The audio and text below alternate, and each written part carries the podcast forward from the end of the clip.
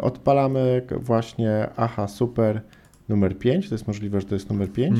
Pamiętasz? Tak, to jest Aha Super Numer 5, mikrojubileusz. No dobra. Mikrojubileusz, no dobra.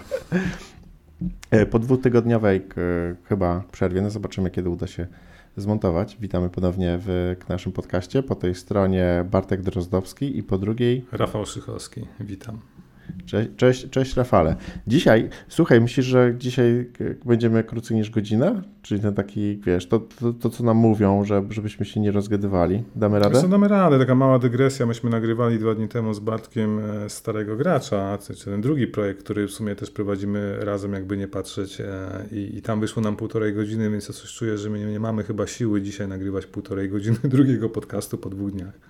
Będziemy się straszyć. Ale naprawdę 1,5 godziny aż było? Ja, dziękuję. Ale dobry podcast był, naprawdę super. No właśnie zapraszamy. Jutro premiera w piątek, 14 maja, od rana na wszystkich aplikacjach i serwisach streamingowych do odsłuchania. Bartek daje czadu, no takie teksty, jakie on puszcza, przejdą do historii. Ja czekam. Będę rano słuchał. No dobra, słuchajcie, dzisiaj mamy we wstępniaku, czytam moje notatki, pierwszy kamera mi nie działa, później trochę aha super, później pogadam o kilku serialach. Ja zamiast giełdy będę przynudzał moją niewiedzą o bitcoinach a propos ostatnich wydarzeń na Twitterze. Krótko chcę zajawić świat Twittera, pogadać, że gram w Outriders i jeszcze kilka innych gier. Temat numeru to od Szychy historia Evil Dead i razem też gadamy o Invincible. Ja widziałem kilka odcinków, Rafał pewnie też. I ja mam duży temat w postaci filmowo-lifestyle'owo-dziecinnej, czyli Mitchellowie kontra maszyny. Po prostu rewelacyjny film, coś niesamowitego. Brzmi super. No pierwsza rzecz to taka, w ogóle zaczynamy od razu od burzy. Umówiliśmy się już z Rafałem na poza anteniu, wcześniej rozpoczęliśmy temat. Temat jest taki, że kamera w moim laptopie nie działa i ja mam takiego dosyć starego laptopa, który ma 3, 4, 5 lat, nie wiem, ale działa świetnie, jest cudowny, kocham go, jestem przyzwyczajony. Przyzwyczajenie to jest coś, co jest we mnie zawsze bardzo silna, ale kamera w laptopie mi nie działa i za każdym razem, jak mam jakiegoś konfkola albo coś się dzieje, to po prostu muszę wyciągać z plecaka taką kamerę na kabelku i to jest w ogóle jakaś masakra. No i w związku z tym... Przepraszam, mogę słowo, to brzmi trochę jak taki nerd, co wynosi z plecaku wszystkie części, wiesz, baterie, kamery, VHS-y, Walkmany i to podłącza, żeby tam pokazać, że wszystko ma, bo ma retrosentyment i nostalgię, nie, do tego. No tak, ale to jest... Wiesz, no, a jak wydaje mi się, że ty i tak masz więcej pewnie przejściówek niż ja, bo ja tylko tą kamerę. Jedną przejściówkę do Maca, jak zawsze. Ja, no dobra, zaraz się pokłócimy. No w każdym razie to mi daje też perspektywę i możliwość, żeby szukać nowego komputera, którego szukam regularnie od 3 albo 4 lat, no bo wiadomo, że zawsze trzeba szukać komputera. I już dawno, chyba przy premierze Surface, nie wiem, czy tak się wymawia, nie poprawiajcie mnie. Nie oceniajcie nas Surface przez fakty. Laptop.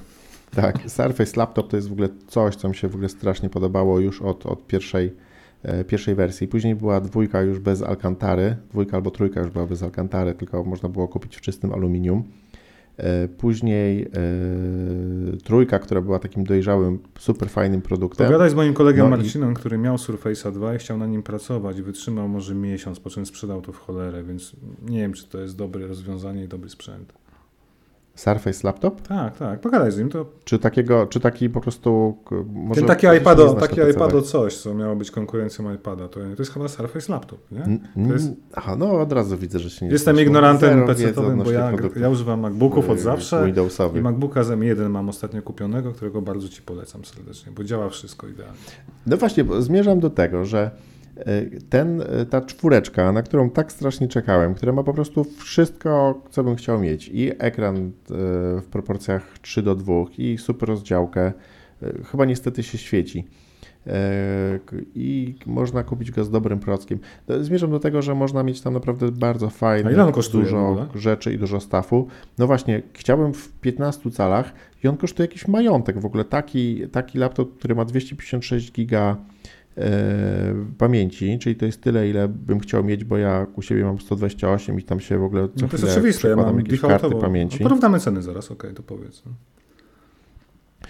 I jest masakra drogi. No po prostu tak mi się to strasznie nie podoba. A druga rzecz, która mnie najbardziej irytuje, która jest w ogóle powodem pojawienia się tego tematu we wstępniaku, jest to, że we wszystkich komentarzach od razu jest kup M1, przecież on jest o wiele tańszy. I lepszy. I ja, efektywniejszy. Najgorsze jest to, że ja naprawdę po raz pierwszy w życiu wierzę w to, że po prostu Apple zrobił tak niesamowitą robotę i tak dobrze wycenił te komputery, że jakby to wstyd go nie kupić, ale przecież to jest tak debilny sprzęt, że po prostu nie pójdę w tą rodzinę Apple'a i wiem, że będę później żałował.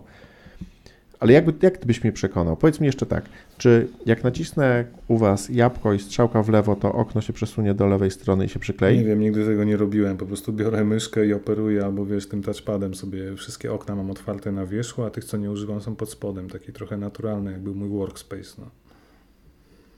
Skróty to są jakby kopie, wiesz, no, zamiast kontrola masz command, tak? I to jest jakby cała idea, no. Plus inne klawisze funkcyjne. Natomiast sam to, że system jest stabilny, sam widzisz, jak często nagrywamy, jak ja potrafię na baterii 2 dni albo 3 dni na tym nowym Macu M1 siedzieć, nawet nie mam zasilacza przy sobie. Okej, no to jest technologia, natomiast system to jest system, który nigdy się nie zawiesza, nie musisz go wyłączać, resetować, nic nie musisz robić, tu wszystko działa, defaultowe aplikacje są pisane pod system i pod hardware, czy inaczej, system jest robiony pod hardware, a nie odwrotnie. No. Aha, super, ale czy można zrobić tak, że jak naciśniesz jabłko, lewa strzałka, to przykleja się okno do lewej strony. Zrobiłbym to teraz, ale jak nam zerwie nagrywanie i coś się zepsuje, to nie dowiesz się tego, więc... Ale okej, wrócę do ciebie, chyba odpowiedzieć na pytanie. Nie, ja może kończąc ten przydługi temat wstępu, to Jasiek Szycha kiedyś po prostu przyjdzie na szkolenie z Maca. Ale wiesz, ja 15 lat pracuję na Macach i nie wyobrażam sobie powrotu do PC-ta Windowsa. Widzę, jak moja żona się męczy pracując na tym. U mnie też cała firma siedzi na Macach i nawet najtańszy MacBook Air z M1 dzisiaj to jest w promocji 4900 brutto, więc to tak naprawdę ciężko porównać to do czegoś. No. Cenowo oczywiście chodzi o to, tak jak mówisz, 500 nawet 12 dysku SSD plus 16 giga RAM, jak sobie dorzucisz, to jest dalej, wiesz, na poziomie 5-6 tysięcy złotych. No. Brutto. No właśnie, to wszystko brzmi intrygująco, ale... Ja wiem, iPhone i reszta. No, ekosystem... Chciałbym po prostu jakoś tak swoją desperację gdzieś tam wyrazić, że mój wymarzony laptop kosztuje strasznie dużo i strasznie mi się to nie podoba. Ale kiedyś kupiłeś coś takiego, pamiętasz? Jakiś taki karbonowy, niesamowity mini laptop przenośny, coś za 15 tysięcy DL, co to było? Nie, w życiu nie. W starej firmie, w której pracowaliśmy razem, pamiętasz? Miałeś takiego potwora. Nie, zawsze miałem. Mieliśmy kiedyś Sony VAIO. 10 tysięcy takie były. Ale on kosztował wtedy z 6 albo... To były Dela XPS, a coś... Wiesz, takie coś małe, miałeś takiego PC-ta dziwnego. Nigdy nie miałem XPS-a. To były Sony VAIO, taka słynna seria Z. Tak, okay. Taka, która się świeciła. On miał taką bateryjkę, taką diodę, która świeciła się na zielono po prawej stronie. Kultowy komputer rewelacyjny, nie do zajechania. Niestety... Dywizja VAIO zniknęła. Kołami. Ty znasz historię, dlaczego już nie mam Sony VAIO? Bo już bym na niej... Ciągle pewnie pracował na tym komputerze. Nie, mówiłem o tym, że chyba dywizja VAIO w ogóle zniknęła, Sony się wycofało z produkcji, dobrze pamiętam? Tak, oni w ogóle ten brand sprzedali, znaczy tak, VAIO już od dawna nie jest produkowane, później ten brand kupili jacyś Chińczycy, czy też wypożyczyli go na chwilę i robili przez chwilę laptopy jako VAIO, nie Sony VAIO. Ale to też nie jest. Podsumowując, VAIO przed Applem to było dla mnie coś, taki wyznacznik takiego bycia cool, nie? Wtedy, jak mogłeś być cool w latach początek 2000. No to była mega jakość. No, jakby obok Toshiby to byli ekstra. Ja ci chcę powiedzieć historię, wiesz, jak to się stało, że nie mam VAIO? No opowiadaj, no jasne. Słuchaj, historia jest taka. Ja zrobię tylko jedną rzecz. Wychodzę rano z domu, jadę na spotkanie, spieszę się. Chyba odwoziłem jakieś dzieci do szkoły, już nie pamiętam, co tam się działo. No w każdym razie wychodziłem z samochodu, wracałem do domu i tam coś ładowałem i tak dalej. Popędziłem, zawiozłem dzieciaki, popędziłem na spotkanie. Wysiadam, aby sprawdzić, żeby wziąć laptopa z tyłu samochodu, a tam nie mam w ogóle mojego plecaka z laptopem, nie ma nic. No kurde, zapomniałem z domu. No okej, w porządku. Pamiętam, wtedy był Tymon mały i była w domu opiekunka. I dzwonię do domu z pytaniem, czy mój plecak został w domu, czy może jest przed domem, może go zostawiłem, czy go nikt nie ukradł. No i dowiedziałem się, że leżał pod domem, nic się nie stało, jest super. No dobra, przyszedłem na spotkanie, jakoś tam poradziłem sobie bez komputera, wiesz, kartka, długopis. Wracam do domu szczęśliwy, otwieram plecak, wyjmuję laptopa, odpalam go, natomiast on tak jakoś dziwnie pokrzywiony jest i zupełnie nie da się na nim pracować, ponieważ jest cały popękany. Przejechałem po własnym komputerze. Historia zapewne wygląda tak, a to był naprawdę kochałem tego laptopa, naprawdę był świetny. Historia zapewne wyglądała tak, że, na pewno wyglądała tak, że zostawiłem plecak oparty o koło i wchodząc do samochodu z drugiej strony nie zauważyłem tego, zupełnie o tym zapomniałem i cofając po prostu przejechałem pod... Ale to i tak się. Wiesz, dziwnie się zawinął. To tak nie przebijesz historii... I przejechałem po własnym laptopie. Nie przebijesz historii naszego byłego prezesa Marcina, pozdrawiamy, który pamiętasz, miał chyba otwarty bagażnik dachowy, tak? Czy jest bagażnik z tyłu, już nie pamiętam, i wszystko na autostradzie zostawił. Oj, tych historii było tak dużo. Mówisz o tym, jak jechał na narty i wszystko mu wypadło? Tak. Tak. No, tak to było.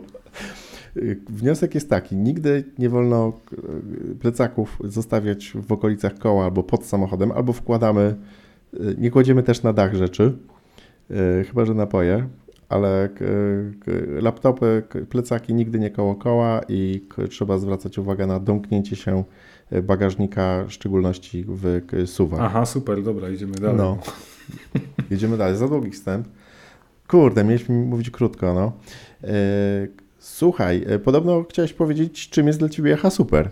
A, no tak. Ja chciałem powiedzieć, że Aha Super dla mnie jest właśnie w opozycji, czy też w odróżnieniu od Starego Gracza, którego nagrywam co tydzień, też generalnie z tobą, no bo nagraliśmy już chyba 3 odcinki 7, tak, razem, więc też niektóre są solowe.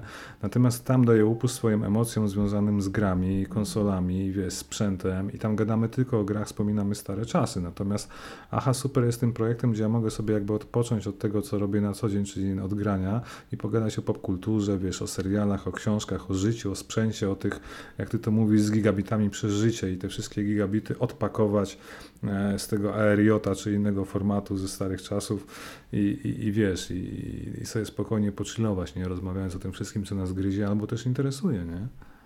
Tak to widzę. Aha Super jest otwartym formatem, no i to jest... Dokładnie, otwarty format, to jest, tak. Aha Super. Wiesz, że zapomniałem włączyć nagrywania... Tego odcinka? Wideo? Aha, a ty okay. No, a włączyłeś ty? Ja tak, więc będziesz miał najwyżej mój. A, no i super.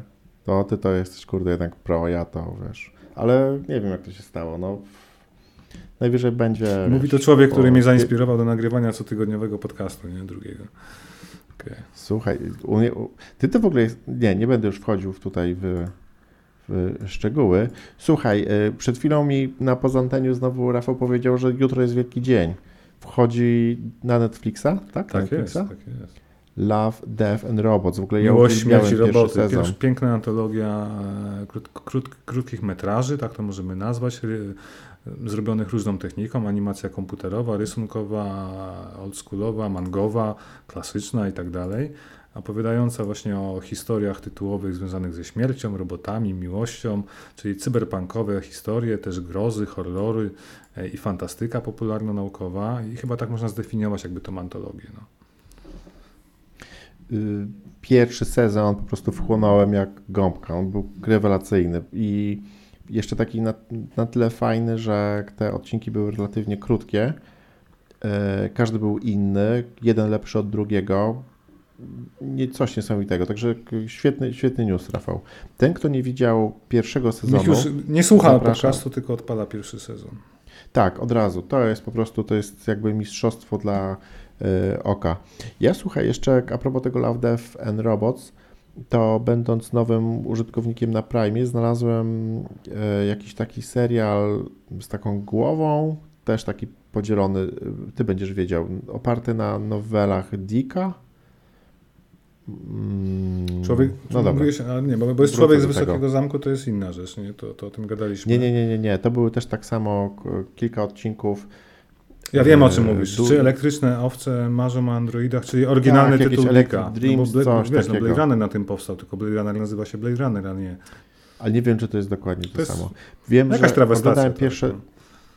Widziałeś pierwszy odcinek, gdzie laska żyła w świecie i była albo blondynką, albo czarnoskórym, bogatym biznesmenem?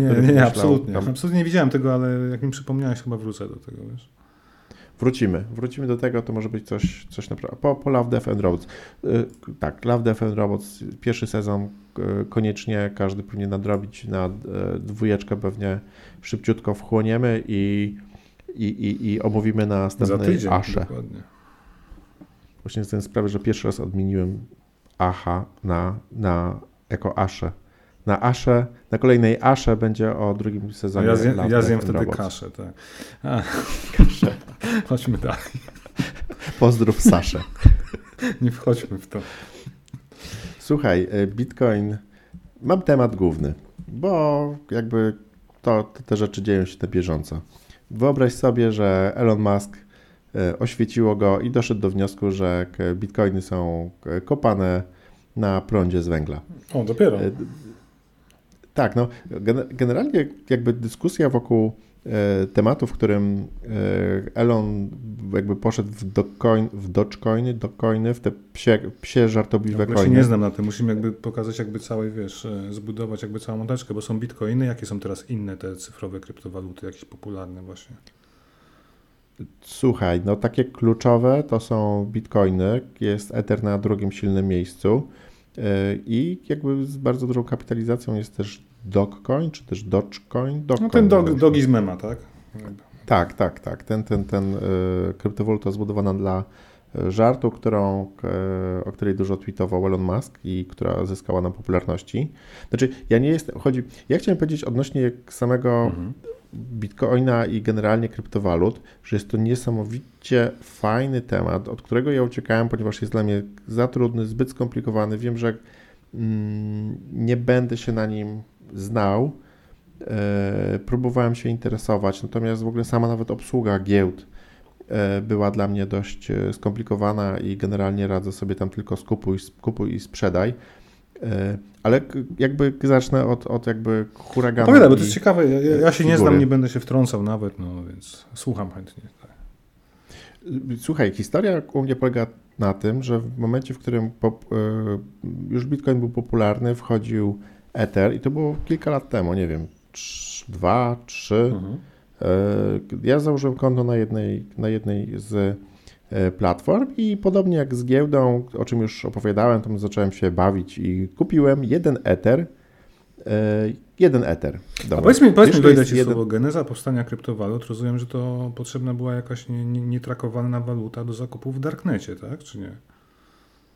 Jeszcze raz, bo Cię straciłem. Po co były kryptowaluty? W darknecie robić zakupy, czy co?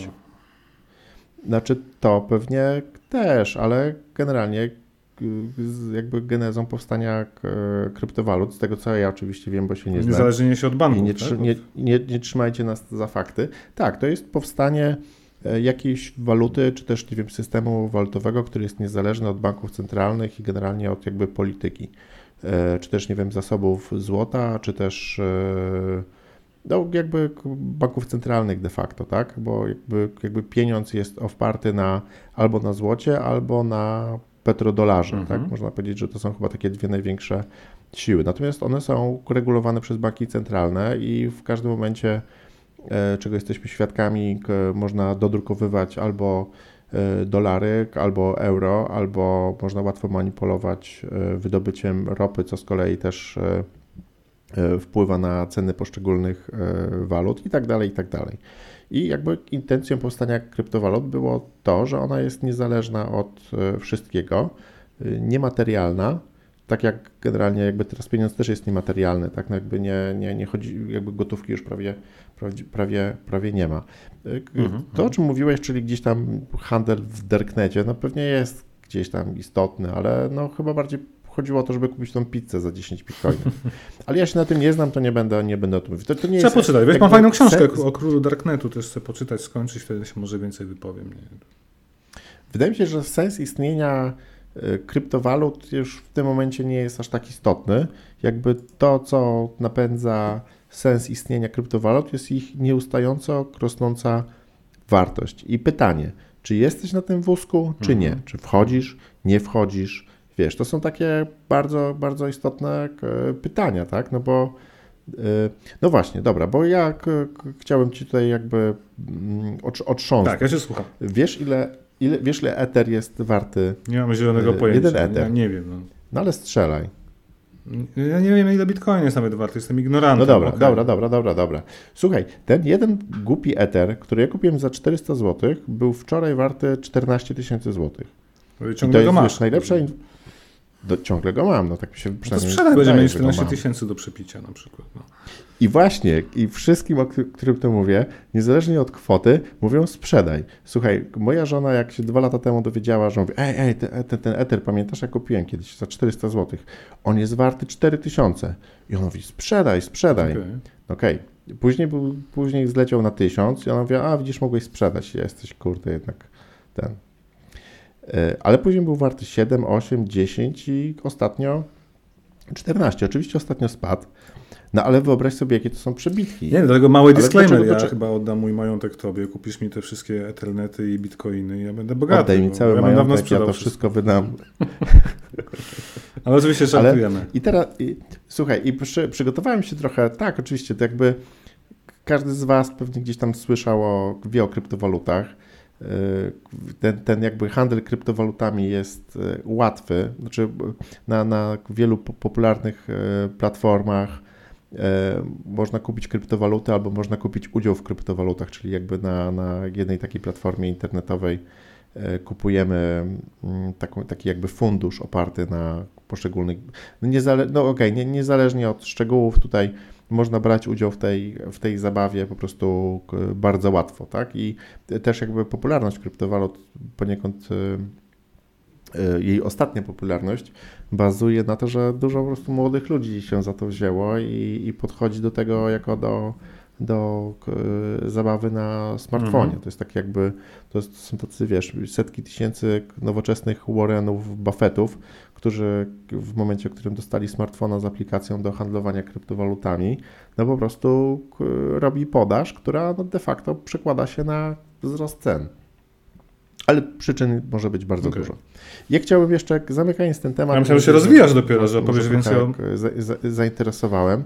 Chciałbym jeszcze wrócić do Tesli, który wywindował ceny zarówno Bitcoina, jak i Dogecoina, a teraz powiedział, że jednak nie, i bo one są zbyt często oparte na... Ja czytałem, że przestali przyjmować zamówienia opłacone właśnie Bitcoinami na nowe Tesle, chociaż masę tego zrobili tak do tej pory.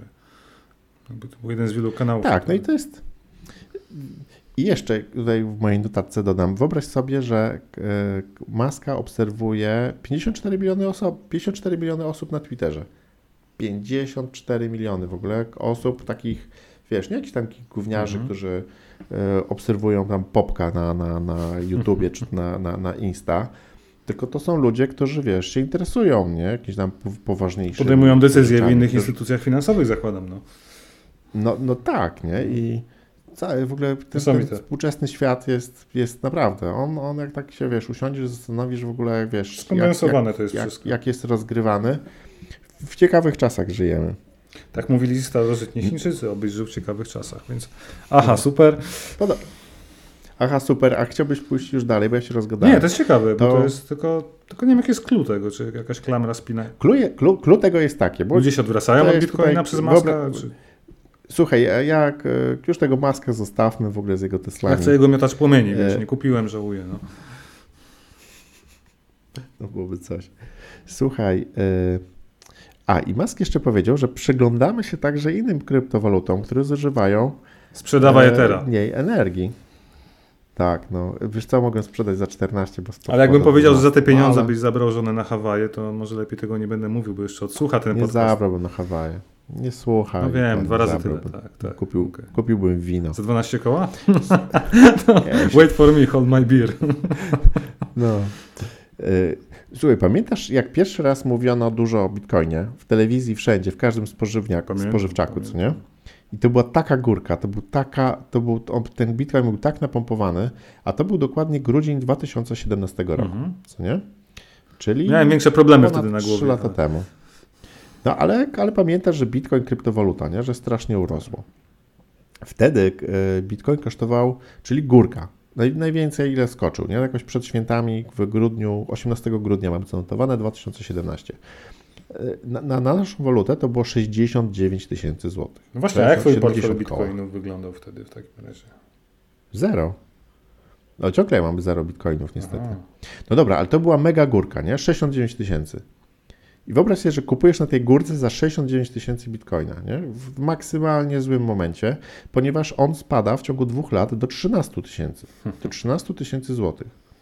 Ale akceptujesz tą stratę, jesteś twardym kolesiem, nie? W ogóle masz jaja ze stali.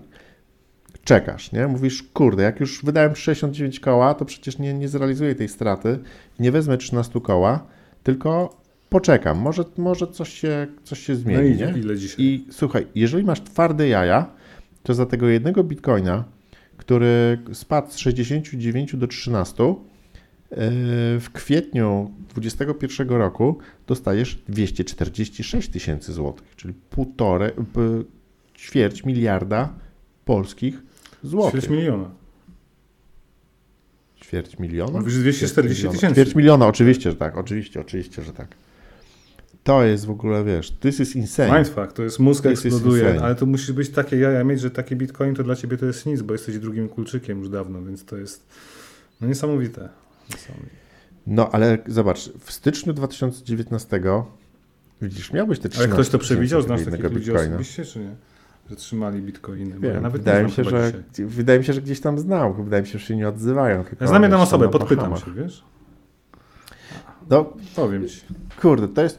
Chodzi o to, że wiesz, że jest zbyt dużo rzeczy, że trzeba się interesować, trzeba ryzykować. Albo nie, my nie namawiamy do ryzyka. Wyjdę ze swojej strefy komfortu, przestanę być ignorantem. Strasznie mnie to, powiem ci szczerze... Kąpnęło, ruszyło. Tak. Jakby mega mnie interesują takie rzeczy, nie? Że wiesz, utracone szanse, różnego rodzaju możliwości, wpływy, wiesz, przewidywania, a jakby możliwość przewidzenia tego rodzaju ruchu daje dużą satysfakcję. Oczywiście nieprzewidzenie tego ruchu i jakby poniesienie straty daje ci smutek, nie? Ale no, trzeba, wiesz, na tym polega zabawa, nie? Live. Aha, super. Synchronicznie nam wyszło. Ile? Czy ja tak właśnie coś patrzę, że strasznie długi ten odcinek i ja ciągle gadam. To może ja opowiem. Dobra, to zostawmy, zaparkujmy tego bitcoina. Ja bym chciał, Rafał, ty mnie zaraziłeś Evil Deadem. Ja w ogóle pamiętam, jak się poznaliśmy, to miód na moje opowiadałeś mi, jak byliśmy na jakimś wyjeździe służbowym, na jakichś łódkach chyba, albo coś w tym stylu. I w ogóle pamiętam, że w ogóle strasznie będziemy, ten Rafał Szychowski to będzie mój mega kumpel w ogóle na całe życie. On takie rzeczy ogląda i takie super w ogóle ma zainteresowania tymi filmami, że to jest w ogóle mind blowing. I pamiętam, jedną z tych rzeczy było Evil Dead, które gdzieś tam mi utknęły. Ja miałem świadomość, czym jest Evil Dead, ale gdzieś tam mi ten pewnie 1 i 2 już wtedy...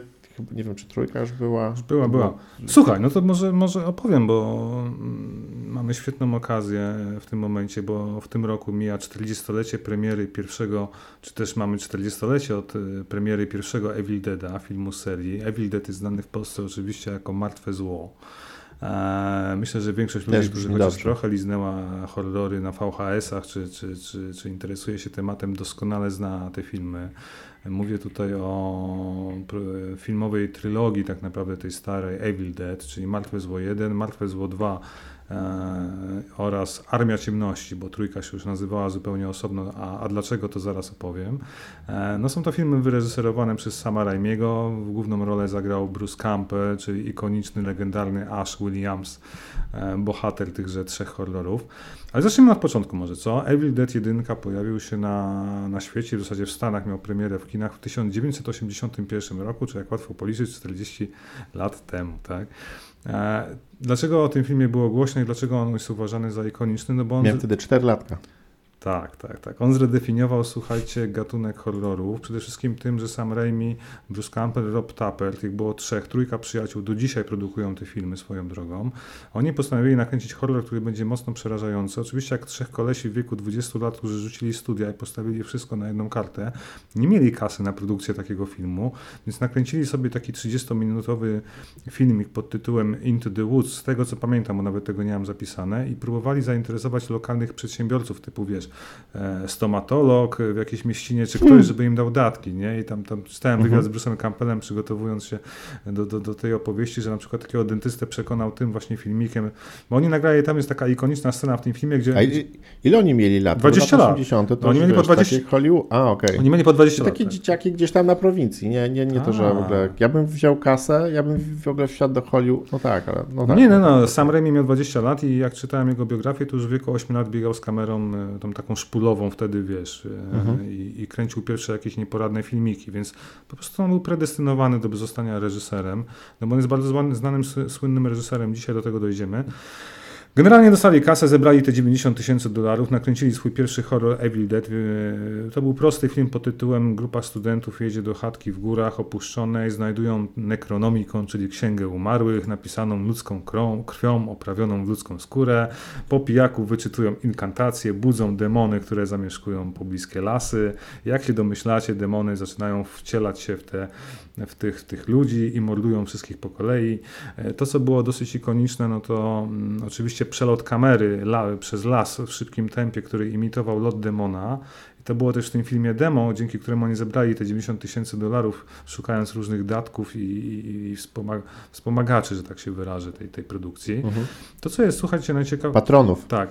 Znaczy Sam Raimi zrobił jedną rzecz. On do dzisiaj mówi, że przesadził, ale tam jest taka ikoniczna scena opętanego drzewa, które gwałci jedną z bohaterek tego filmu. Powiedział, że dzisiaj w dobie poprawności politycznej już by tego nie nakręcił, ale wtedy mieli po 20 lat, nie mieli żadnych skrupułów, hamulców, bo tak to chyba trzeba określić dzisiaj. Generalnie film się broni, chociaż bardzo mocno się zestarzał, szczególnie jeśli chodzi o efekty, no ale generalnie było to coś, co pozwoliło zostać być zauważonym w Hollywood. I to, co ciekawe, minęło, słuchajcie, parę lat. Film zarobił na siebie, bo oni, jak sobie zapisałem, z $90,000 wtedy zarobili $2,5 miliona. W sensie mieli przychodu, tak, gross profitu. Więc to jest naprawdę dużo. Teraz się nie przelicza taka jest wartość dzisiejszych pieniędzy, bo to nie ma sensu, ale pokazuje skalę, nie? Zainteresowania ze sprzedaży biletów w kinach. No i słuchajcie, minęło jakieś 6 lat, w 1987 roku powstał Evil Dead 2, a tak naprawdę powstał tylko dzięki temu, że Stephen King, który kręcił w 1985 Maximum Overdrive, powiedział swojemu producentowi Dino De Laurentiisowi, że jest trójka szalonych chłopaków, która nakręciła znakomity horror Evil Dead, który troszeczkę zredefiniował gatunek tych filmów grozy ówczesnych. No i facet się tym zainteresował, dogadał się z Samem Raimi, z Bruce'em Campbellem i z tym Robem Tapertem, czyli trójką przyjaciół, że nakręcą dwójkę. Dwójka jest de facto remake'iem jedynki, no bo to jest ta sama historia, opuszczony domek, tym razem... No właśnie, dokładnie. Ale wiesz, oni potwierdzają do dzisiaj, że to jest sequel. No okej, no każdy ma swoje jakby podejście do tego tematu. Dwójkę kojarzę, to już jest ten film, gdzie jest ikoniczna scena, w której Ash przyjeżdża ze swoją dziewczyną do tego samego domku w górach. Dziewczyna zostaje opętana przez Dedaita, bo on puszcza kasetę, gdzie jakiś profesor czyta inkantację tego Necronomicona. Pojawiają się znowu demony. Jego ręka zostaje opętana. On sobie odcina tą rękę piłą łańcuchową. No właśnie, dokładnie dwójka jest tą, pomimo tego, że jedynka była pierwsza, ikoniczna i super, ale to jest... Nie, jedynka jest bardzo zapomniana, bo jest w starym filmie, a dwójka to jest... I odcięcie ręki, to jest, nie? Właśnie, to jest dopiero w dwójce. Film, który tak naprawdę dotarł do szerokiej publiczności, bo on był zarówno w kinach, jak i na VHS-ie bardzo mocno dystrybuowany i popularny również w Europie. No i dwójca mamy tą niekonieczną scenę, tak? Odrąbywanie dłoni, zastępowanie jej piłą łańcuchową, obrzyn na plecach i Ash, który wkurwiony, za przeproszeniem, zaczyna dosłownie kroić piłą łańcuchową demony, krew tryska, posoka lata, flaki latają, jest wesoło, jest niepoważnie, jest taka czarna komedia grozy, już nie był horror. No fantastyczny film, ja mam na Blu-rayu, kupiłem sobie tydzień temu z okazji tego 40-lecia, wszystkie 3 części wyszły, więc polecam w jednym paku. I coś najciekawsze, że kręcąc dwójkę mieli gotową już zaklepaną produkcję trójki, bo Dino De Laurentiis zgodził się na finansowanie dwójki tylko pod warunkiem, że zrobią trójkę w średniowieczu. Więc wyobraź sobie, że Sam Raimi... A czemu to średniowiecze? No bo on był uparty, bo chciał mieć coś w klimatach średniowiecznych, a Sam Raimi miał gotowy skrypt pod tytułem Evil Dead średniowiecze, więc wszystko zagrało, nie? I w tym momencie oni dostali... bo nie powiedziałem wam, Evil Dead 2 zarobił w tym momencie, bo też sobie zapisałem, no już całkiem dużo pieniędzy, bo po pierwsze budżet wynosił $3,5 miliona, a zarobił ponad $11 milionów. Z samej dystrybucji kinowej, a do tego doszedł jeszcze VHS, który był bardzo popularny. No może nie u nas w Polsce, bo ja to oglądałem na Piracie na VHS-ie, jak chyba każdy z nas, nie? Ale generalnie to zachęciło dalej tego producenta do wyłożenia kasy. No i w 92 weszła Armia Ciemności. Po pierwsze pojawia się pytanie, dlaczego nie Evil Dead 3, skoro film jest bezpośrednią kontynuacją dwójki, która kończy się tym, że Ash zostaje wciągnięty przez portal do średniowiecza, gdzie musi stawić czoła demonom i tak się kończy dwójka, nie? I tak się zaczyna właśnie trójka. Natomiast generalnie nowa wytwórnia, tak? Bo Universal Pictures dało pieniądze na produkcję wraz z tym producentem Dino De Laurentisem na produkcję trzeciej części. Powiedzieli, że chcą, żeby nazywało się to osobno. Zrobili kampanię marketingową. Generalnie nie chcieli, żeby ludzie myśleli o dwójce, jedynce, żeby im się myliła ta trójka z czymś, co było kiedyś. W sumie z punktu widzenia marketingu zrozumiałe. Nic to nie zmieniło z punktu widzenia odbioru filmu. To jest chyba najlepsze, co powstało, jeśli chodzi o tą trylogię. Totalnie czarna komedia, zero horroru. Ash Williams w średniowieczu, który piłą łańcuchową i dubeltówką dalej kroi, rozwala Armię Ciemności tytułową, która robi najazd na zamek, gdzie z rycerzami musi bronić Nekronomikonu i generalnie musi spróbować trafić z powrotem do swoich czasów. Co ciekawe, były dwie końcówki nakręcone. Jedna kinowa, negatywna, kończąca się tak, że główny bohater wypija za dużo kropli tajemnego eliksiru i budzi się za późno w postapokaliptycznym świecie, mówiąc, że się spóźnił. I to jest taki kinowa końcówka. Pamiętam tak, to. I to była końcówka nasza, bo na naszych VHS-ach to wyszło w Europie. Natomiast Sam Raimi dostał prikaz od studia, od Universala, że ma nakręcić pozytywną końcówkę do kin, więc kanoniczna końcówka jest taka, że oczywiście Ash przenosi się do swoich czasów, do bycia sprzedawcą w sklepie sportowym, czy tam hardware store, tak dosłownie na sekcji sportowej i tam go jakiś Deadite, czyli jeden z demonów chce złapać, mówiąc, że jego dusza będzie zawsze należała do nich i kiedyś go dorwą i tak się mniej więcej kończy Armia Ciemności. To był 92 rok, temat umarł, przez wiele lat nic się nie działo. W 2000... No właśnie, a czemu nie było, czwórki tak, szybko? To jest bardzo ciekawa historia. Nie zarobiła? Nie, ona bardzo dobrze zarobiła, żeby ci nie skłamać. A nie zapisałem sobie, Nie, no bo później... Słuchaj, minęło 10 lat. Bruce Campbell, ikona i nic, zero, nie? I dopiero serial. Wiesz co, problem jest taki, że Sam Raimi stał się na tyle sławnym reżyserem, że on wtedy już w latach 90 nakręcił tak, Szybcy i Be Quick or Be Dead. Pamiętasz taki western z Sharon Stone, taki dziwny wynalazek. Potem jakieś filmy z Russellem Crowe, The Gift. Nakręcił trylogię Spider-Mana przecież pod koniec lat 99, 2000. A, oczywiście. Darkmana nakręcił na początku lat 90. Pamiętasz tego z Liamem Neesonem, takim bohaterem w bandażach, tam z mafią walczącym, nie? Coś kojarzy. Generalnie Sam Raimi... Ale ale jednym słowem wszedł do Hollywoodu i już nie chciał się bawić w ogóle w kukiełki. Więc, ale słuchaj, dalej mieli prawa do nazwy Evil Dead i w 2013 powierzyli reboot takiemu reżyserowi, który nazywał się Fede Alvarez. To jest taki meksykański twórca fajnych, gorowych, czyli krwawych horrorów i on nakręcił właśnie tytułowy Evil Dead. Nie wiem, czy widziałeś tą ostatnią wersję. To jest dosłownie, jak to mówimy w grach, remake, remaster, dosłowny remake, tak? No. Nie remaster, tylko remake. Ta sama chatka, słuchaj. Ale bez Campbella. Absolutnie, chociaż, zaraz ci zdradzę, to samo miejsce, nawet to samo miejsce, gdzie kręcili poprzednie części, ta sama miejscowość i te same góry. Generalnie nowi studenci, główną bohaterką jest jakaś laska, to też jest całkiem sympatyczne, budzą demony. Jest tak samo scena z gwałtu drzewem, jak ja to nazywam. Może już nie tak brutalnie pokazana, ale jest. Wszystko jest to samo, nie? Nekronomikon, dedajty, demony, przeżywa jedna laska na końcu. Po napisach końcowych pojawia się na chwilę Bruce Campbell jako Ash i to jest taki, uśmiech, czy też mrugnięcie okiem w stronę fanów. Certyfikat autentyczności.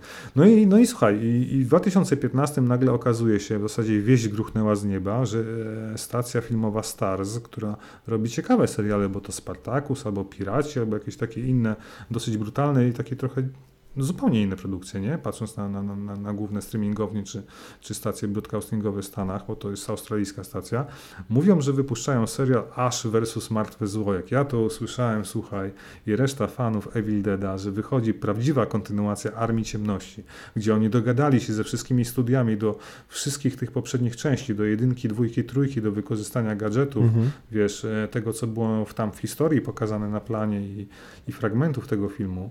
Zresztą sam ci chyba sprzedałem ten temat, bo siedziałeś i oglądałeś Ash vs. Evil Dead. Tak, dzięki tobie wróciłem do tego, zacząłem oglądać ten serial. Tak, no. Nie wiem ile sezonów, nie pamiętam ile było. Mówię, zrobili 3 sezony, jako że trzeci sezon kończy się niesamowitym cliffhangerem, takim właśnie jak Armia Ciemności dosłownie i tyle powiem, więcej nie powiem. No, okazało się, że stacja jednak anulowała 4. sezon, który miał się też rozgrywać w postapokaliptycznym świecie przyszłości a la Mad Max, to w ogóle świetny setting, wiesz, z demonami, ale Bruce Campbell ogłosił, że jednak odchodzi na przysłowiową emeryturę, jeśli chodzi o rolę Asha Williamsa i już nigdy więcej nie wróci do tego. I tak kończy jakby temat tego Evil Deada, tego 40-lecia, natomiast teraz w kwietniu na jednym z Comic-Conów, czy wiesz, takich eventów w Stanach, gdzie często gwiazdy spotykają się z fanami w ramach jakichś imprez, nie? No bo u nas jakby nie ma czegoś takiego. Bruce Campbell powiedział, że właśnie zaczęły się zdjęcia do najnowszej odsłony Evil Dead Rise, czyli najnowszy pełnometrażowy film, bo zarówno on, jak i Sam Raimi, jak i Rob Tapert mają cały czas prawa do tej marki. I tyle ci powiem na koniec, że historia ma się dziać na terenach zurbanizowanych, ma być zupełnie nowy setting, nowy temat. No, główną bohaterką ma być jakaś dziewczyna broniąca swojej rodziny właśnie przed tytułowymi demonami. No, i tyle wiemy dzisiaj. No. Okej. Podoba mi się. Nie, to jest niesamowita historia i w ogóle Evil Dead, no klasa, wiesz, no kultowy, klasa, wiesz, jak Metallica, nie? Bruce Campbell w ogóle jest dla mnie niesamowitym aktorem. On, jak go oglądałem teraz pod rząd, wiesz, te 3 filmy Evil Deada, podluję jeszcze na serial na Blu-rayu, bo on jest na Netflixie czy na HBO Go do obejrzenia swoją drogą, ale chciałem mieć swoją kopię oczywiście. No to jest taki aktor, który, wiesz, no zagra wszystko. No, to jest trochę niedoceniony moim zdaniem, zaszufladkowany to jest słowo klucz. Nie? Słuchaj, a jeżeli jak widziałem, nie wiem, załóżmy, że skończyłem w połowie 2. sezonu, to wrócić i skończyć to? Tak, absolutnie. Chyba że 3 odpada od razu, bo ona nie jest powiązana bezpośrednio z 2, więc... Mówisz 3. sezon. 3 jest świetny, szczególnie scena końcowa, to mógłbym dużo opowiadać o tym, jak to jest niesamowite. Okay. Niesamowite. Wiesz, no mogę ci powiedzieć, no jeżeli chcesz, nie chcemy... Nie, ja gdzieś tam sobie zobaczę. Wyobraź czołg, Bruce Campbell i demon. Nie? Aha, super, ale teraz wróćmy do trochę o dzieciakach. No właśnie miałeś opowiedzieć o tym nowym filmie. Jest rewelacyjny, zupełnie... Teraz tak, każdy z nas gdzieś tam ma te swoje Netflixy, HBO, Prime i można spędzić godzinę poszukując różnych filmów, które można zobaczyć z dzieciakami i które są super, ale na mieście nie zawsze widać reklamy i czasami o niektórych jakby premierach, które są godne zobaczenia, po prostu się nie dowiadujemy i według mnie dokładnie w taką czasoprzestrzenną dziurę wpadł film Mitchellowie kontra maszyny, który jest na Netflixie od jakiegoś czasu. Na pewno. Przepraszam, a to jest tylko dla dzieciaków. Czy ja też mogę obejrzeć, będę się dobrze bawił? Nie, absolutnie możesz zobaczyć. No zależy, czy lubisz, wiesz, lubisz fajne filmy animowane, ale lubię, no. To jest... I teraz tak, ja pamiętam, że jak przy otwarciu tego filmu gdzieś widziałem zajawki, że twórcy wielu blockbusterów od Disneya i Pixara, tutaj mogę się... Przepraszam, chwileczkę. Mogę ci wejść słowo? Tak. Przypomniałeś mi a propos blockbusterów i twórców. Możesz. Czy widziałeś dzisiaj, co wrzuciłem na Instagrama? Wyszły zdjęcia z nowego serialu animowanego He-Man and the Masters of the Universe, który reżyseruje Kevin Smith i produkuje dla Netflixa. Szanisz. W przyszłym roku premiera. Słuchaj, 80'sowy vibe wylewa się z tych zdjęć, wygląda jak takie ukoronowanie, czy też hołd do tego, co było w tym serialu, pamiętasz? Na potęgę posępnego czerepu. Tego czerepa. Czerepa zawsze się mówi. A nie czerepu? Chyba czerepu, ale... Byłem za mały, żeby odmieniać wszystkie przypadki. Dobrze. Za fakty nas nie trzymajcie. Absolutnie. Ale to nadrobię. Ale co, jest jakiś trailer? Nie, są zdjęcia i wygląda to fenomenalnie. No po prostu... Ale wygląda tak samo jak kiedyś, lepiej. To jest bardziej kolorowe? Nie, no lepiej. Te postacie są unowocześnione postacie, które masz ten sam vibe, ten orka, latający duszek, te postacie, już tych nazw nie pamiętam, Szkieletor, He-Man. Okay. Czyli tak jak remaster Warcrafta 3 od Blizzarda. Trochę lepiej, ale... Nie, lepiej. Odgadamy, zobaczysz, opowiemy, pogadamy o tym, jak trailer się pojawi. No super, ja się cieszę. Słuchaj, i ten, aha, super, ale w Mitchellowie kontra maszyny Istotne jest to, że ten film to jest taka esencja topowych, uwielbianych przeze mnie bajek. No wiadomo, że jakby tych bajek od Pixara i wszystkich innych producentów, bo po sukcesie Pixara i Disneya bajek się namnożyło. Robi się zgubiłem, Sony. Ja się na Koko zatrzymałem, to fajne jest? Tak, robi tam Sony, tak, ale jakby oprócz Pixarów generalnie każda duża wytwórnia ma swoją serię i przecież są Minionki i tam Chińczycy coś robią i Smoki. Generalnie tego animowanego badziewia jest po prostu w cholerę. Oczywiście większość z nich jest jakby filmy takie rodzinne. A umiesz segregować ten badziew od ziarna, od plew? No, wiesz co, jakby muszę się jakby skonkretyzować. Chodzi o to, że tych bajek jest bardzo dużo. Niektóre z nich są fajne, niektóre nie, a te, które są zarówno fajne i śmieszne dla dorosłych, jak i świetne dla dzieci, no to jest po prostu crème de la crème i warto je zobaczyć. I teraz tak, dla mnie najbardziej istotne jest to, że właśnie Mitchellowie kontra maszyny to jest, zawiera w sobie wszystkie te elementy, które ja uwielbiałem w firmach Lego, jedynce i dwójce, przede wszystkim w jedynce, czyli Lego The Movie, która była mega śmieszna. Widziałem. A po drugie jest niesamowite tempo, czyli naprawdę nam się tak dużo dzieje. A powiedz mi, a jest jakiś film o Minecrafcie albo coś w tym stylu? Jest gra o Minecrafcie, ta story coś. Na YouTubie jest. Ale właśnie, dlaczego nie ma filmu o Minecraftie? Był jakiś taki Minecraft Adventure? Strzelam z głowy, coś mi mignęło, że było. Była gra od Telltale. A, no właśnie, z tym mi się skojarzyło. I później, wyobraź sobie, Netflix zrobił z gry serial, taki interaktywny. I moje dzieciaki nie grały w grę, tylko na Netflixie po prostu. Czy jak Bandersnatch przekładali. Tak. Oni, wiesz, przekładali sobie pilota i wiesz, na zmianę podejmowali decyzje, ale nie mam żadnej wiedzy, czy to było istotne, czy też nie. No dobra, i powiem, o czym są Mitchellowie kontra maszyny. To jest bajka o takiej współczesnej rodzinie. I to też kolejna rzecz. Dobra, to no, bo skończę pierwszy wątek. Czyli jest gigantyczne tempo, tak jak w Lego. Film jest prześmieszny. Śmiałem się po prostu. Ale zachęć mnie do obejrzenia filmu, tak bo nie wiem, o czym jest. No. Dobra, to zachęcę cię tak. Widziałeś Spider-Mana, tego animowanego, on się nazywa tam Spider Into the Spider-Verse. Tak, no, Multiversum, whatever. Fantastyczny. No ten bardzo słynny, rewelacyjny film, który chyba dostał Oscara, ale nie wiem. Tak, i ja byłem na nim w kinie mega. I właśnie Mitchellowie kontra maszyny zabiera z tego filmu kluczowe elementy. Wydaje mi się, że troszeczkę styl animacji, w ogóle animacja, w ogóle realizacja jest na najwyższym poziomie. Świetnie się go ogląda.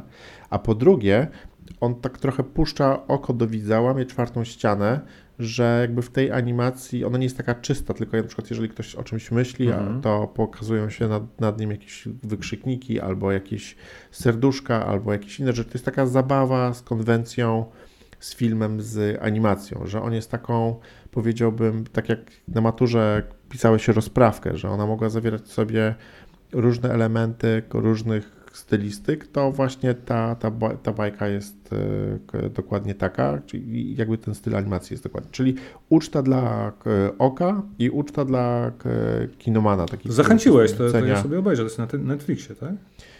I teraz przechodzę do drugiego elementu. Fabuła. To jest taki XXI wiek i 2021. Taki zwykła pandemia. Taka zwykła pandemia, w której po prostu ludzie są porwani przez roboty, bo nagle okazuje się, że taka rodzina, która załóżmy ma problemy jak każda inna rodzina, nie potrafi się dogadać, mamy zbuntowaną córkę, która ma wyjechać na uniwersytet. Klasyka taka gatunku. W końcu zostawi swój dom, gdzie kochający rodzice trochę strasznie żałują, że ona wyjeżdża, ale ona ma już ich dosyć. Ma brata, który strasznie ją kocha, ale no, musi go zostawić, ponieważ ma tam swoich znajomych i ludzi, którzy podzielają z nią pasję kręcenia filmów i animacji. No właśnie, bo że ona kręci animacje, to te animacje pojawiają się w animacji, czyli masz taki, wiesz, taką incepcję trochę i stąd właśnie te takie zabiegi stylistyczne też. Okay. I zmierzamy do tego, że świat opanowują roboty i Mitchellowie są jedyną rodziną, która jest w stanie jakby uratować ludzkość przez tymi robotami. Ale nie tylko roboty takie, które widać na trailerze, tylko ożywają i są pod kontrolą, nie powiem kogo, bo to jest mega istotne, Spoiler kto jest w ogóle tym, tak, kto jest tym w ogóle mega złym. Generalnie wszystko, co ma chipa i ma Wi-Fi, jest przeciwko ludzkości. No i warto to zobaczyć w ogóle, jakie w ogóle straszne rzeczy. Trochę mi się to kojarzy z tym, pamiętasz ten Wall-E, taka stara animacja o takim robociku i pustej ziemi? Cudowna bajka, uwielbiam ją. No właśnie, jakby tak nie wiem. Ale tak. DNA tak, ale tego to jest, nie ma.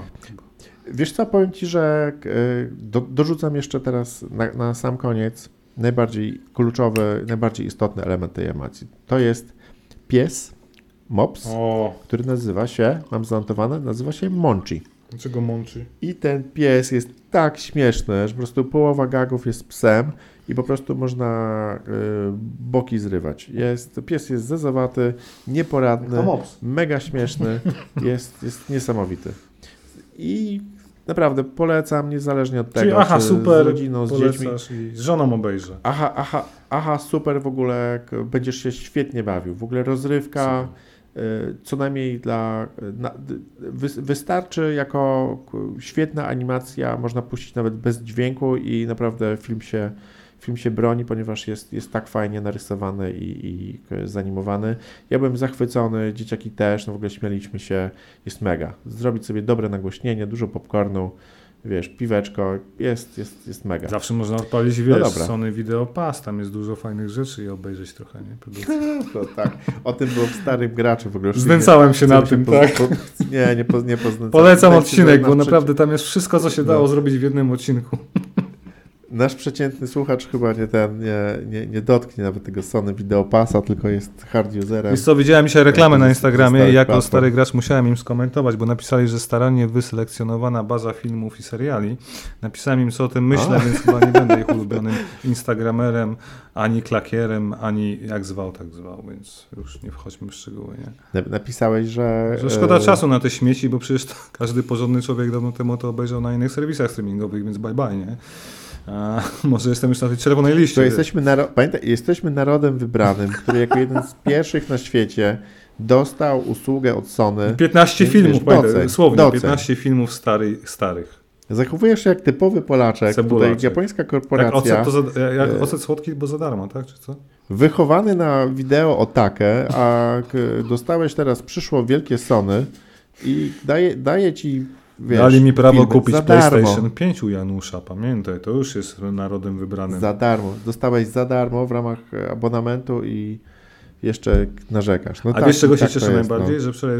Tak to jest, jakby testować nowe rewolucyjne usługi u Polaków. Rzeczy. Wiesz, że dzisiaj jest 20-lecie od czasu premiery pierwszego Xboxa OG tak zwanego. Jest od 20, już jest event na Twitchu, Microsoft prowadzi swoją drogą. Wczoraj był, do czego zmierzam? Wczoraj był, słuchaj, update softu i jest dynamiczne tło w postaci pierwszego Xboxa na Xboxie Series X. No wiem, widziałem, ale to jest jakaś kropka, jakaś taka plama w ogóle brzydka. Dla kogoś, kto się wychował na tej konsoli, wiesz, to jest... Ale ty miałeś taką plamę na Xboxie tym OG? Oczywiście, że miałem, plus takie menu było z boku, wiesz, takie wahadła, nie? Okej. Ja nie miałem tego... Nie wahadła, skrzydła, blade'y tak zwane, dobrze. Nieistotne. Blade'y to było w 360? No tak, to wcześniej były takie, wiesz, nie wiem jak to nazwać. Cholera. Dobra. A wiemy o co chodzi. Słuchaj, obejrzyj, naprawdę... Zachęciłeś. Jest. Słuchaj, jeżeli Spider-Man ci się podobał, to jestem pewien, że dla samego psa Monchiego, który zresztą jak przeczytałem był reżyser tego filmu, nie pamiętam jak się nazywa,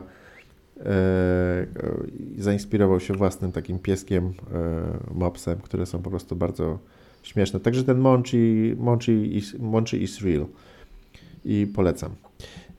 Dobra, to tutaj polecajka Aha Super przypieczętowana. Znak jakości. Film na IMDb ma 7,9. Jest bardzo, czyli bardzo nieźle. A co ja mogę opowiedzieć? A my, nam zostało chyba na koniec Invincible, co nie? Ja 2 odcinki widziałem. A masz rację, ja obejrzałem już 5 odcinków, ale oczywiście bezspoilerowo możemy pogadać. To zacznij, proszę cię bardzo.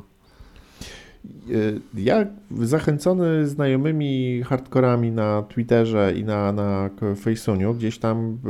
Ja nie wiedziałem, co to jest. Mówię, czemu wszyscy się jarają jakby jakimś rysunkowym serialem. Także animacja i że to nowe The Boys. Dokładnie. Ja mówię, okej, no The Boys, no to wiesz, jak mówisz mi The Boys, to u mnie naprawdę się otwierają klapki i masz moje zainteresowanie.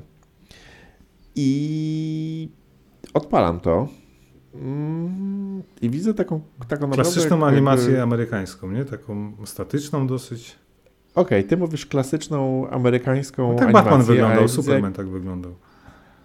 Jakieś takie w ogóle, o Boże, kurde, czy ja mam w ogóle 11 lat, żeby to gówno oglądać? Ktoś tam w ogóle gada jakieś, wiesz, dziwne ludziki przez 15 minut. Mamy jakiegoś zakompleksionego, przyszłego w ogóle, Team Drama Supermana, który Superman wannabe z ojcem. A co jest ważne, ten ojciec ma tak rewelacyjny głos, dubbing tego. Ale kto go podkłada? Bo znany aktor. Właśnie nie wiem, nie sprawdziłem. Ja wiem kto, tylko... To się nazywa OG-Man? O-Man? Omni-Man. Słuchaj, to ja może jeszcze dopowiem, że generalnie to, co mnie zafascynowało, czy zaintrygowało przy tym serialu, tak jak mówisz, oglądając to, co hardkory w cudzysłowie na Facebooku polecają i w innych social mediach, to, że autorem tego serialu jest Robert Kirkman, prawda? Czyli twórca The Walking Dead.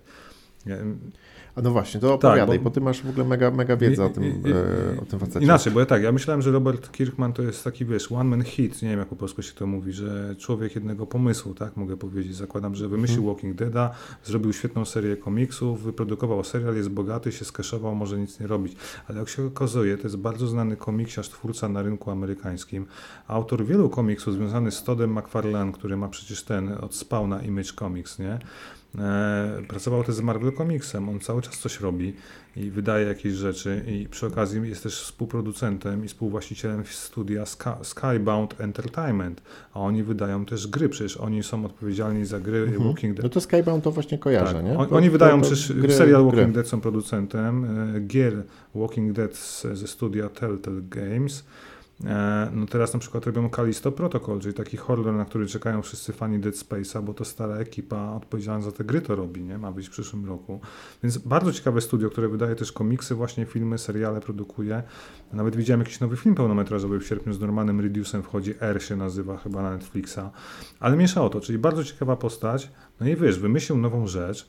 Wydawało mi się, że ciężko wymyśleć coś w świecie superbohaterów, czy też bohaterów ubranych w spandeksowe wdzianka, jak ja to nazywam. A nagle okazuje się, że mamy naprawdę, no może nie jest to pochodna serialu The Boys, bo nie chcę tego tak nazywać. Nie, ja nie chciałbym w ogóle... Absolutnie, rozdzielmy to, tak. Pojawiło. To jest... Tak, wydaje mi się, że to jest spore nadużycie. Ja po 2 odcinkach może nie wiem, ale... To stoi daleko obok. Ale nie, wydaje mi się, że to jest jakby ten odprysk, jakby wiesz, dekonstrukcji tych superbohaterów, którzy w Stanach zawsze byli na piedestale, nie? Że superbohater to typowy taki Marvel Cinematic Universe, gdzie są super muzyka, super bohaterowie, rozwalają wrogów, zawsze wszystko się dobrze kończy. No tak. Ja powiem ci szczerze, że ja nie lubię Marvela i to mówię z ręką na sercu. Ja się wychowałem w latach 90. na TM-Semi komiksach, pewnie tak jak i ty, jak i wszyscy inni w naszym wieku, którzy mieszkali w tym kraju. Czytałem Supermana, Punishera, Spidermana, Batmana i wszystkich tych, którzy oni wydawali. Natomiast dzisiaj po tych, wiesz, 30 latach to mnie nudzi. To jest po prostu nudne, ja wolę inne rzeczy, nie? Jakieś komiksy, które są bardziej dojrzałe. Komiks frankofoński czy komiks amerykański, ale z innych wydawnictw niszowych, właśnie typu The Boys na przykład, nie? Albo nawet The Walking Dead. Ale zmierzam do tego, że to jest jakby ta gałąź właśnie tej nowej fali, która pokazuje, że można wziąć bez tego klasycznego superbohatera, ten cały zespół jakby tworzący, nie wiem, jakąś ligę superbohaterów i zrobić taką totalną dekonstrukcję tego, nie? Bo chyba mam wrażenie, że o to chodzi, nie? Ja chciałem jeszcze dodać, że ten serial, po tym jak mnie mega znudził pierwszymi scenami, to ostatnie sceny się rozwaliły. Polecam, żeby dać mu szansę i zobaczyć chociaż pierwszy odcinek do końca, ponieważ to, co się dzieje pod koniec pierwszego odcinka, zarówno jeżeli chodzi o samą akcję, jak i na animację i w ogóle sposób zrobienia tych animacji, detale. Tych wszystkich detale, to jest, czegoś takiego naprawdę nie widziałem w animacji, serialu, whatever, w animacji przede wszystkim. I zwrot akcji i wtedy zacząłem, okej, dobra, to teraz już rozumiem, tam jednak może coś tutaj może się zadziać i znów macie moją uwagę. Wydaje mi się, że później zobaczyłem jeszcze drugi odcinek, ale nie oglądałem dalej nie dlatego, że nie chcę oglądać, tylko totalnie nie miałem czasu w ogóle na. Ale wiesz co, Bartek, to ci powiem, że bez spoilerów oczywiście, że to jest coraz lepsze z każdym odcinkiem, to jest najciekawsze, bo. To... A powiedz mi na jedno, odpowiedz mi na jedno pytanie. Czy będą takie zaskoczenia i takie akcje jak pod koniec pierwszego odcinka? Tak, tam jest parę scen, które faktycznie cię masz. Dobra. Wiesz co, ja bym skończył tą wypowiedź, co skończyłem, ale nie skończyłem. Mi się wydaje, że znaczy, jakby sam Kirkman, odszczekam to, co mówiłem, że to jest facet jednego hitu i dla mnie, wiesz, on miksuje takie, chyba najlepsze rzeczy z popkultury, takie jest jakby takie nowoczesne spojrzenie. On inaczej, on bierze wszystko, wrzuca takiego tygla, z którego robi coś nowego, przetwarzając to, co było do tej pory, nie? Tylko podaje to w nowy sposób i to mi się strasznie podoba, nie? Że masz tak naprawdę wszystko, od obcego po, wiesz, Marvela, po Hellboya, po komiksy o superbohaterach, wymieszane w jednym kociołku i podane w formie nowego drinka, nie? Tak to nazwijmy. I to się sprawdza, nie? I może na tym polega fenomen tego faceta, że on potrafi zrobić coś takiego, nie? A czy same Walking Dead jeszcze żyją? Czy to tam już nie, to filmy kinowe wychodzą 3 chyba niebawem, pełnometrażowe. Tam są jakieś 3 spin-offy. Ja się zgubiłem już dawno. Sam Walking Dead się kończy. Okay. Jest ostatni sezon 11, 12 w październiku, czy w przyszłym roku, już nawet nie wiem, wiesz. Zatrzymałem się na 10 sezonie, stwierdziłem basta. Już. Ale tam są 3 jakieś Fear of Walking Dead, coś jeszcze i te 3 filmy kinowe, wiesz, i... Kasa jest. No dobra, pożyjemy, zobaczymy. Invincible generalnie można podsumować tak, że polecamy, bo... Tak, jest polecajka, co nie? Że warto. Ja do tego na pewno wrócę. A ty zostały mi 3 odcinki, czekam. Drugi sezon zamówiony, więc wiemy, że będzie i podoba się, bo są rankingi oglądalności top high, czy jak się tam mówi, nie? Dobra, to ja myślę, czy coś jeszcze mamy tak na sam koniec? Jakąś polecajkę? Wiesz co, ja bym wspomniał... No, ja bym już kończył. Dobra, to jak ten, masz dawaj temat, słuchaj, czy też słuchajcie, drodzy słuchacze, jeżeli nie macie co oglądać, na HBO Go pojawił się nowy serial, oglądam z moją żoną Anią, którą serdecznie... Wychowane przez wilki. Nie, Wychowane przez wilki to tylko dla nas hardkorowców, którzy mogą się kłócić o to potem.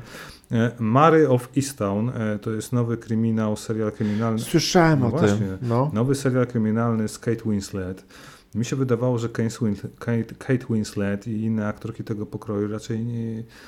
Gdzieś tam brylują na salonach w Hollywood, grają w takich lepszych, wiecie, w cudzysłowie filmach hollywoodzkich, ale to, jak ta laska wygląda w tym filmie, jak taka every woman z prowincji, styrana życiem pani detektyw, ja wpierw pomyliłem ją w ogóle z jakąś inną aktorką, zastanawiałem się, czemu ona tak źle wygląda.